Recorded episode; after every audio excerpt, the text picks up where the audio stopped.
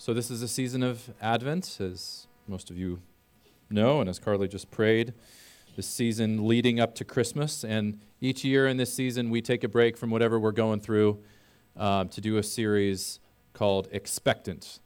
Um, Advent means arrival or coming. And the Advent season has to do with expecting, waiting, longing for the arrival of Jesus. Now, you would think that since Advent is leading up to Christmas, this um, has to do with the first coming of Jesus, and that's typically how Advent is um, celebrated today. But actually, in the history of the church, it's often been a time to focus on and long for the second coming of Jesus. For Jesus to come in righteousness and bring about his kingdom that is filled with righteousness um, and to, to dwell with us, as Carly just prayed. And that's kind of what we use this time for. It's a built in time on the calendar every year for us to reflect on, long for, um, train ourselves a bit more to live in light of what God is doing and what God is bringing for us, the eternal hope of God's people. And uh, we need this because we live in a society that is very busy, very distracted. We tend to be very narrow sighted, only looking at what is in front of us. We are very wealthy and comfortable. And looking far out in the future, or perhaps not far out in the future, but looking ahead to what God has for us and living in light of that and hoping in that is not something we naturally do very well. We're naturally just looking right in front of us and, and being distracted by all the things in front of us. So we, we do this every year, and we're going to take the next few weeks to, to do that. And this year, we're going to go back to what we did the first year that we did this series in 2017 um, and be in Revelation 21 and 22, the last two chapters of the Bible. I actually don't know how far we're going to make it, but we're going to start in, in chapter 21 today and cover the first four verses. So if you want to turn there. Uh, before we jump in, let me just set up the book of Revelation because, as you might know, the book of Revelation is a unique book. The opening couple verses of the book help us get situated. It says this, so this is in chapter 1. The revelation of Jesus Christ. So rev, that's where the book gets its name. Revelation means making known or revealing. The revelation of Jesus Christ, which God gave him to show to his servants the things that must soon take place. God made it known by sending his angel to his servant John, who bore witness to the word of God and to the testimony of Jesus Christ, even to all that he saw. So, in short, the book of Revelation is a series of visions that God the Father, through Jesus Christ, gives to John. As the name Revelation implies, these visions reveal things. And they do so in a couple ways. First, these visions reveal what is to come in the future. There is a future aspect to much of what is in Revelation. Now, there's disagreement on how much of Revelation is in the future, or at least in our future, or how much was just in the future of those who originally read it. We're not going to get into all that today.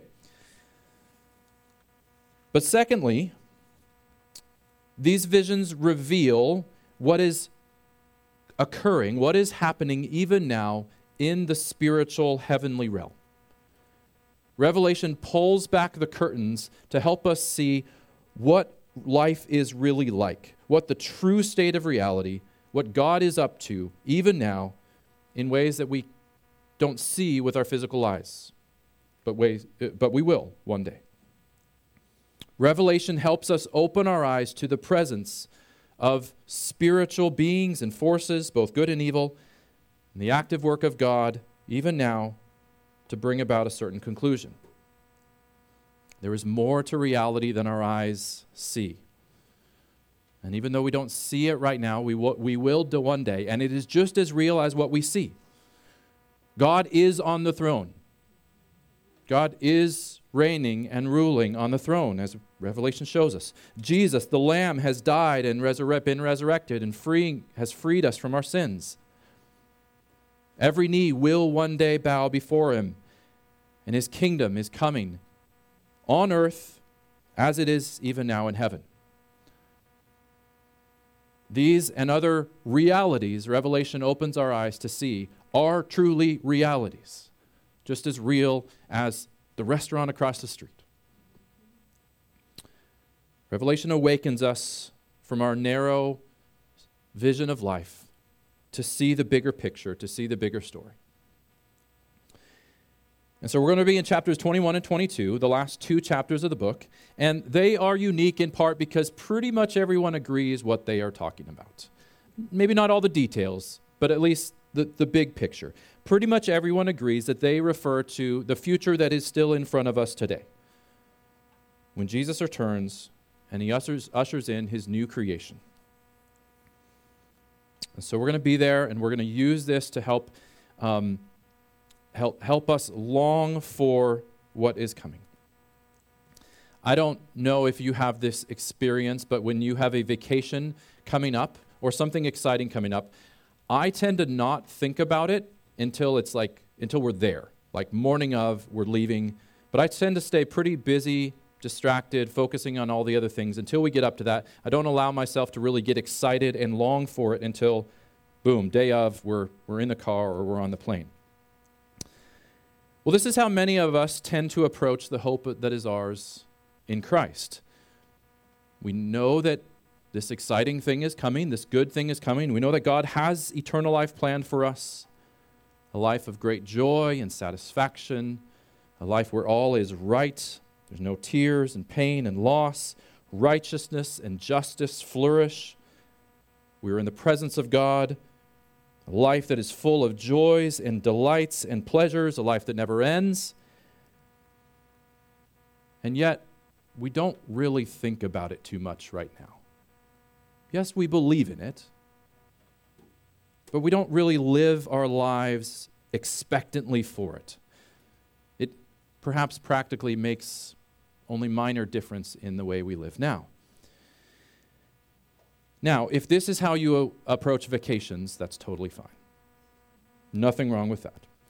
However, this is not how we are supposed to approach and think about the hope that is ours in Christ. The Bible is clear that we are meant to live our lives right now in light of what is to come. And it's meant to make a difference in the way we live now because we have this hope. And not just when we get older and it appears nearer, and not just when things are hard and we really need this hope, but, but always, in good days and hard days. So, again, one of the goals of this series is just to awaken our hope and longing, cause us to reflect more and more deeply and more often on what the future holds for God's people and to live in light of that. So, let's jump in. We'll go one verse at a time through these first four verses. Revelation 21 1.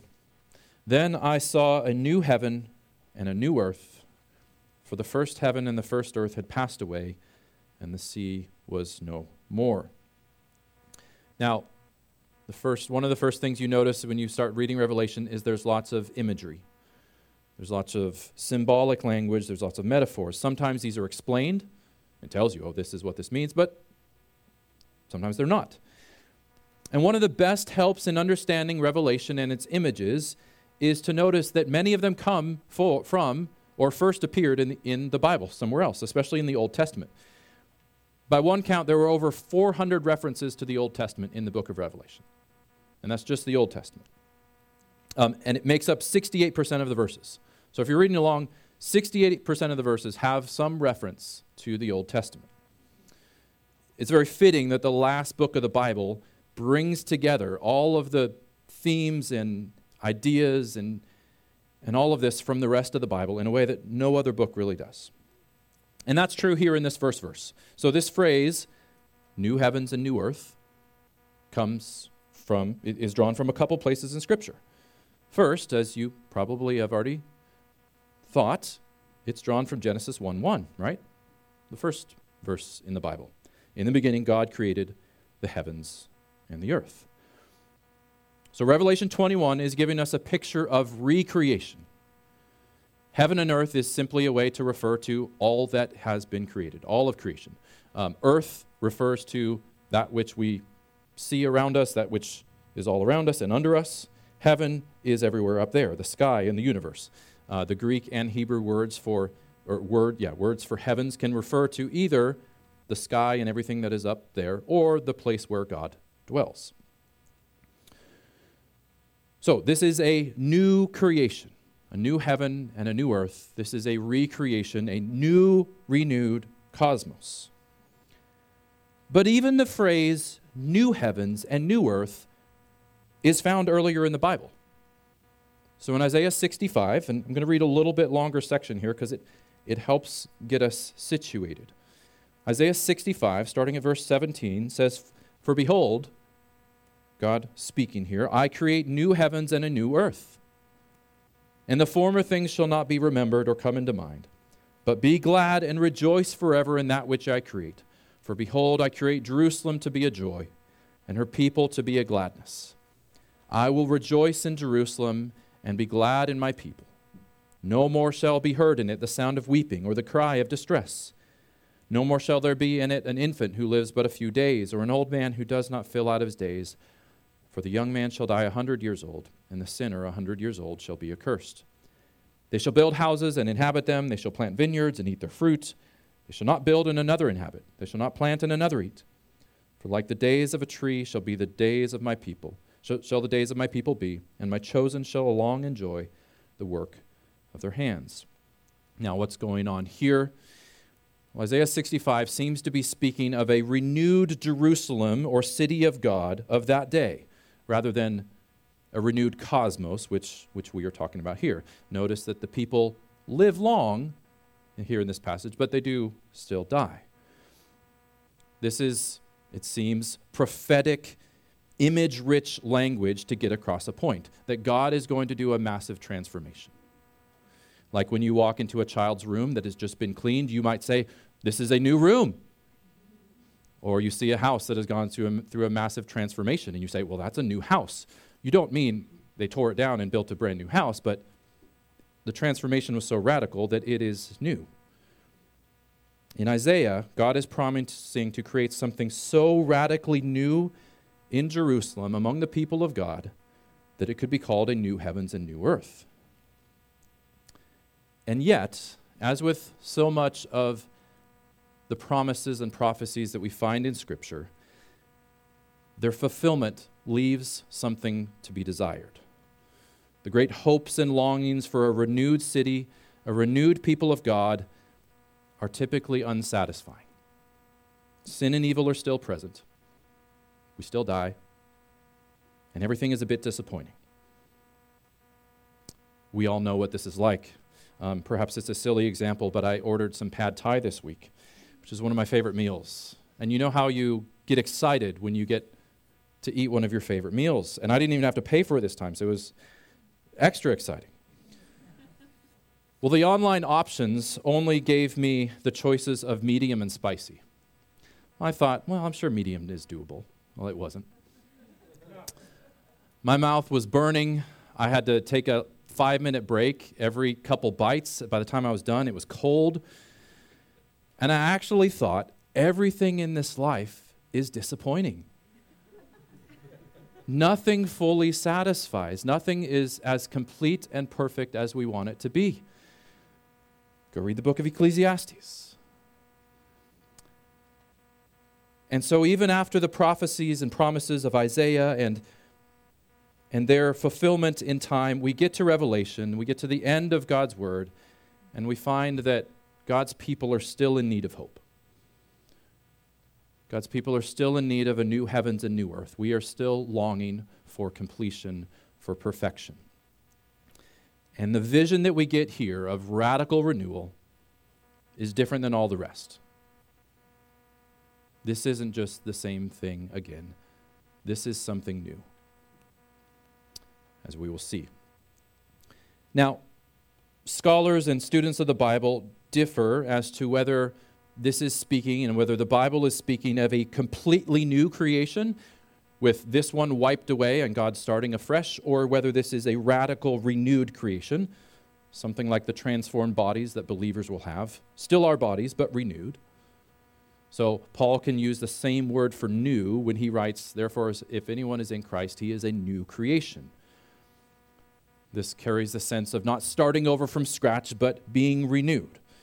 So, personally, I lean towards the latter because it seems more in line with how God works. Not starting over from scratch, but taking what was good of His creation and, and radically renewing it. But either way, the important thing to see here in this first verse is that our final home and hope is in many ways much like this one, is in many ways resembles the good creation that God began with. It is, in part, it, it is physical and earthly. It's not up there in the heavens, but here on earth, where God created us to live. It's not as disembodied souls, whatever that might mean, but as human beings bodies and souls as God created us. The, the reference point that God gives us for imagining what life in that time will be like is imagining this earth. It will be different in many ways, of course, but in all the best ways, it will resemble this earth. The beauty and wonder and creativity of God's varied creation isn't only for this life, but for the next life as well all of the, the pleasures and joys of this life, the, the sights of mountains and oceans and plains and waterfalls, the taste of good food and drink, the smell of seasons, the smell of good food. Not too spicy food, though. The joys and laughter of being with friends, the thrill of adventure and discovery will surely be a part of that life, but even more so. This is the kind of world that God is preparing us for and preparing for us. If we didn't have this reference point of this world to hope for that world, it would be hard to hope for it. It's hard to hope for a vacation in Hawaii if you don't know that Hawaii is a tropical island with nice beaches and warm weather and lots of fun activities. God wants us to know something of the life to come. And so he says, I saw a new heaven and a new earth, a new creation. And the vision continues, verse 2. And I saw the holy city, New Jerusalem, coming down out of heaven from God, prepared as a bride adorned for her husband. Now, just in this short verse, there's quite a bit to unpack. There's a few layers of images and metaphors here. So, in the Old Testament, Jerusalem was the capital and main city of the people of God, right? It's where the temple was, where God dwelt among the people, um, where the priests offered sacrifices, also where the kings ruled from. So, this is the people of God. Likewise, this new Jerusalem is speaking of a new city of God and his people, a place where God will dwell among his people. That's, that's the point. But we're also told, we're given another image here, we're told that this city is like a bride.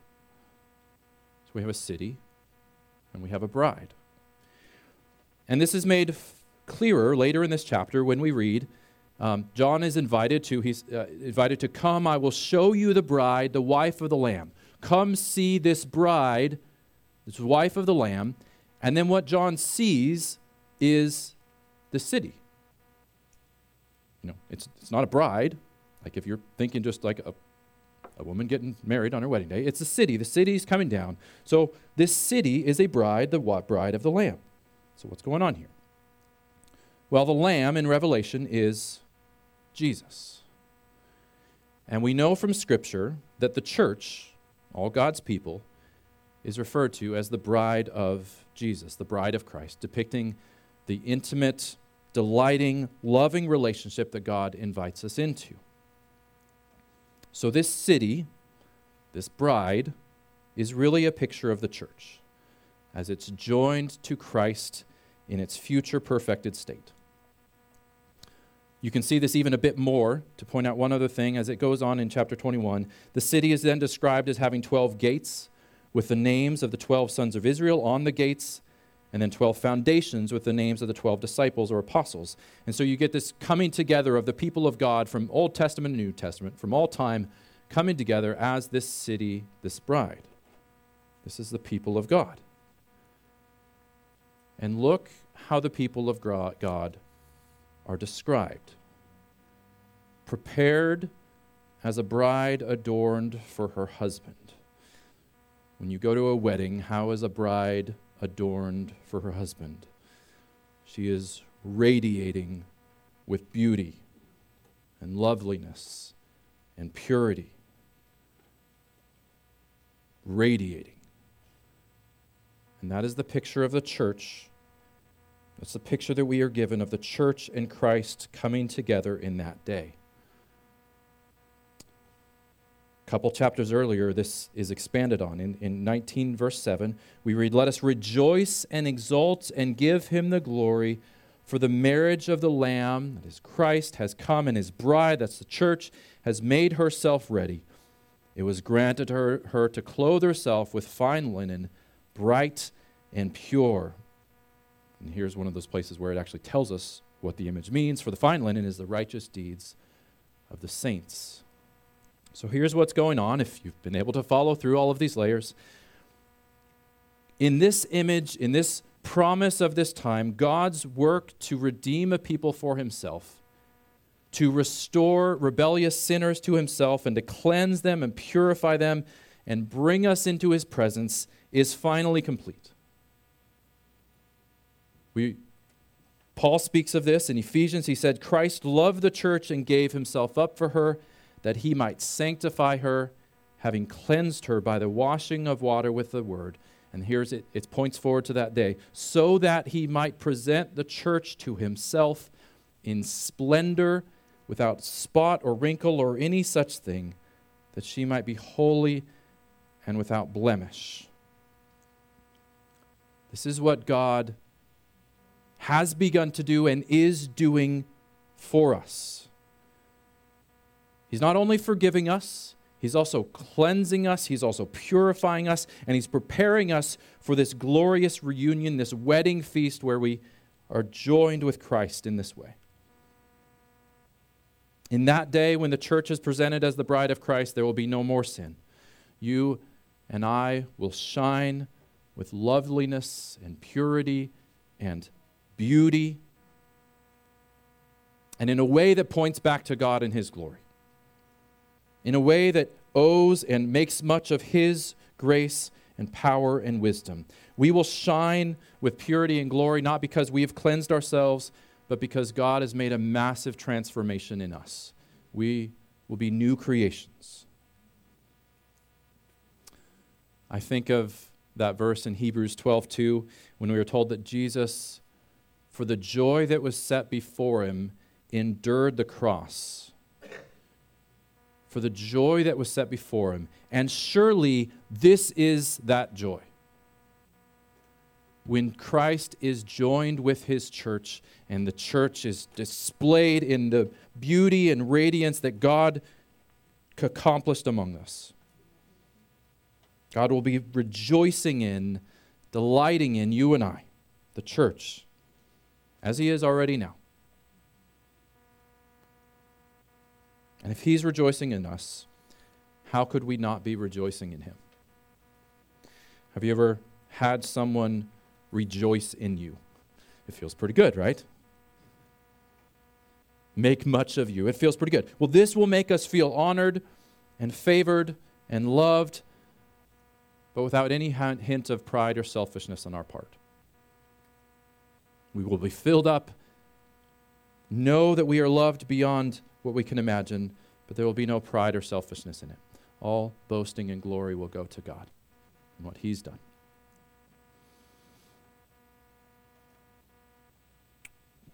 We need to remember again and again that this is the big story that we are a part of, that is just as real, is more real than any other story.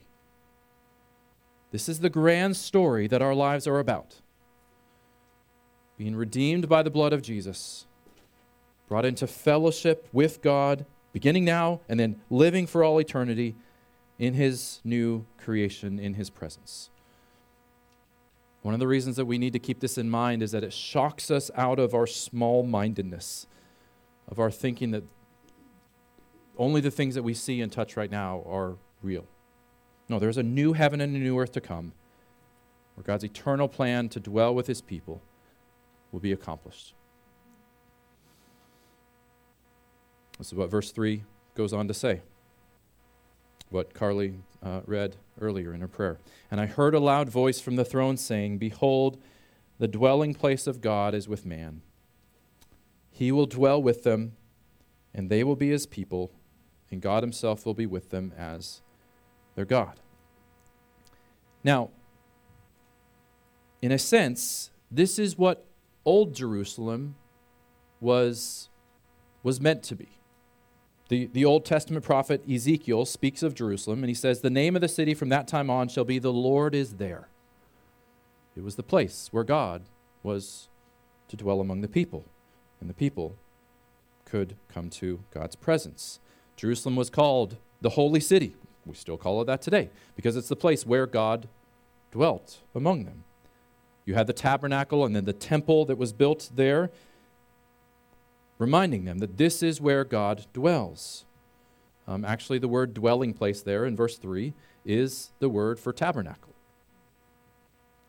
But Old Jerusalem was captured by the Babylonians, and Israel was taken into captivity, and the temple was destroyed. Remember that part about everything in this life having a bit of letdown and disappointment. God's place and God's people did not live up to expectation. But God made it clear that his plan was not finished. And so in Isaiah 7, we get a prophecy, often read at Christmas, that the virgin shall conceive and bear a son and shall call his name Emmanuel, meaning God with us. And we get to the New Testament, first chapter of the New Testament, Matthew says that this prophecy is fulfilled in Jesus. God with us, Jesus. God puts on flesh and blood and lives among humanity. When Jesus departs, he sends the Holy Spirit, whom he says will dwell with you and will be in you.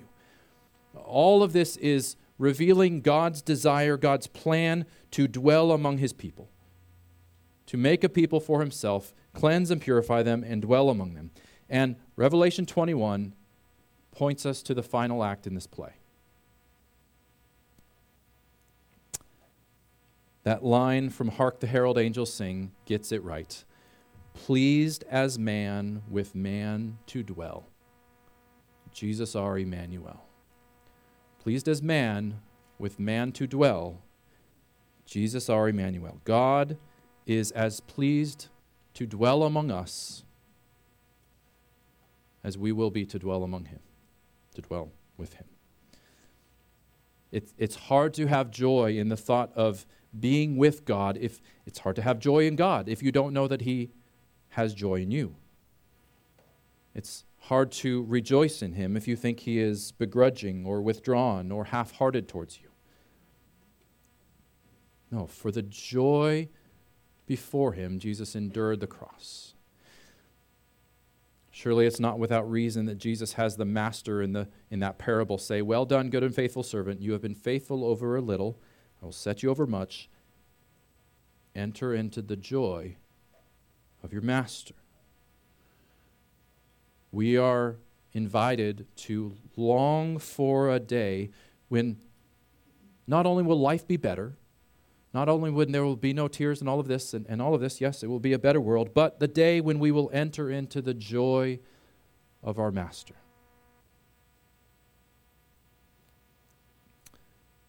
Now, you might be asking, what will this be like?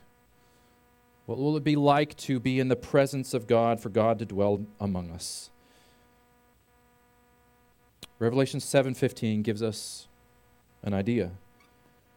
For the lamb that is Jesus, in the midst of the throne will be their shepherd.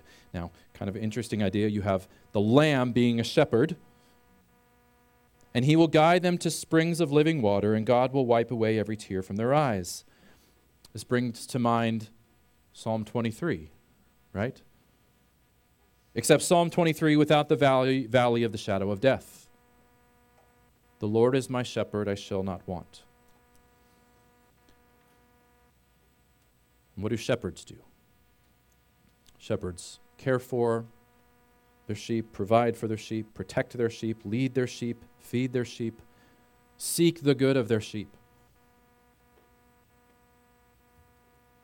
This is an image that we are given of what it will be like, what it is even like now to have God as our shepherd, but even more so in that day.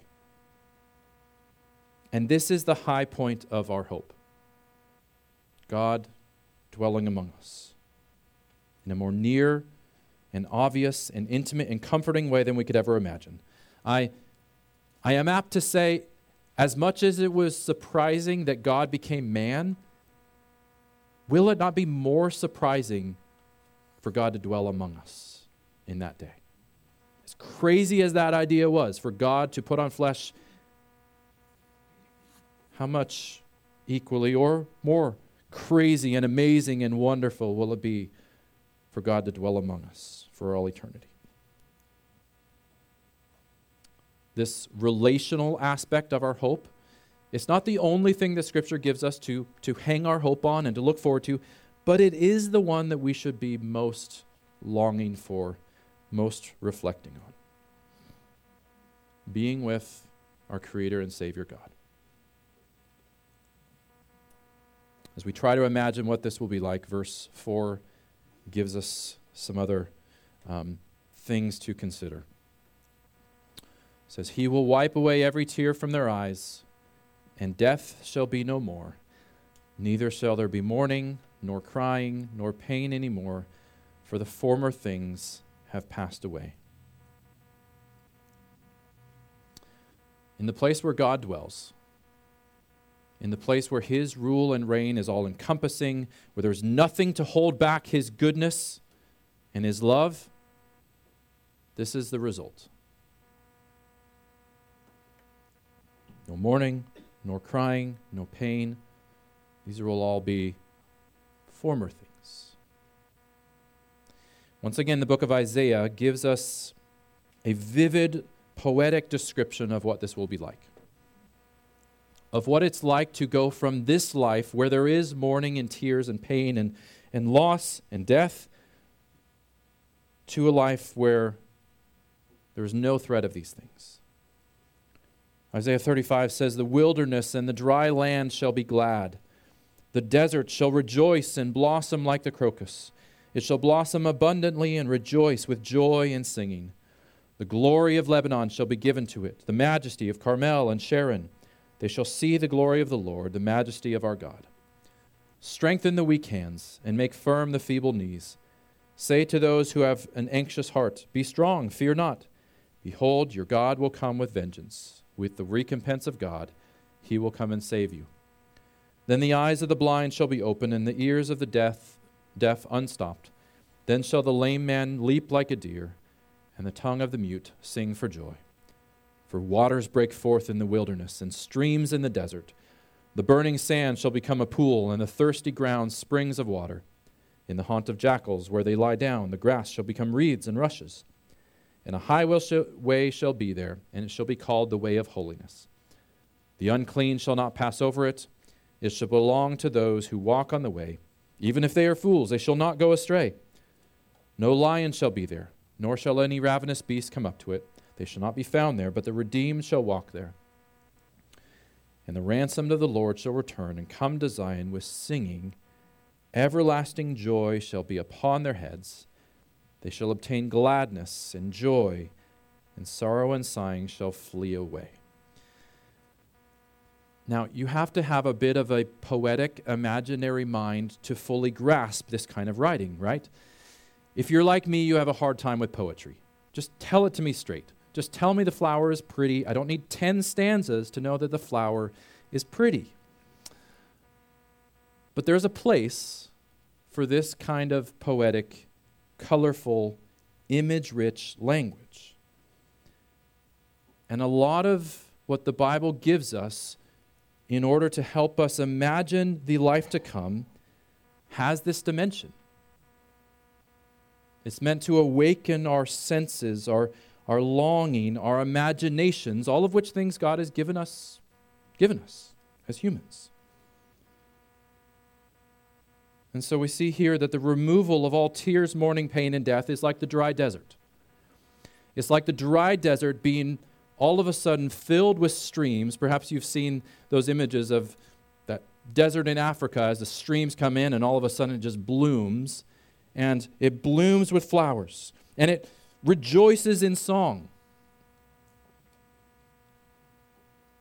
It is seeing the glory of God and having all of your fears and anxieties removed. It is like walking securely on the way of holiness, as Isaiah says there, with no threat of going astray. It is like being crowned with everlasting joy upon your heads. And many other images. So, what do we do with all of this? I've been saying the last few weeks that God has given us every bit of Scripture because we need it. There's some need or lack in us that each bit of Scripture is connected to, that, that helps us. We need these images, these promises, these visions. We need to know that all of God's good creation will be renewed and we will live in it forever. We will need to know that God is drawing near to us, that God will dwell among us, and that He will rejoice in us and we in Him. We need to know, even now, that all pain and sorrow and loss and tears and death will be done away with. Those will be the former things. And we need to know this because it means that our lives right now are not defined by our comforts or lack thereof, by our pleasures or lack thereof, by the ease of our life or lack thereof. Joy is coming. This means that suffering does not have the last word. Sin and evil does not have the last word. Our own sin and the guilt we feel does not have the last word. Hardships and weaknesses we experience do not have the last word. God, as we will read next week, is the beginning and the end, the Alpha and Omega. And his last word, lasting for all eternity, is joy in his redeemed people. This isn't a merely this isn't merely a good thing out there in the future, kind of like that vacation that you know is coming. This is given to us now to reflect on and to live our lives in light of. And as we do, it changes us. Revelation again and again calls people to live with patient endurance. Having this sure hope of what God is doing and where that God is on his throne even now, but this is what he is leading us to, gives us patient endurance. It gives us joy in sorrow. It gives us hope in the midst of a hopeless world. It gives us peace in the midst of a chaotic world. It gives us wisdom in the midst of a foolish world. It stabilizes us, it secures us, it keeps us going. So let's live our lives in light of this and use this as a hopefully not just annual, but a reminder that this is given to us now that we might live our lives in light of it with hope. Let's pray.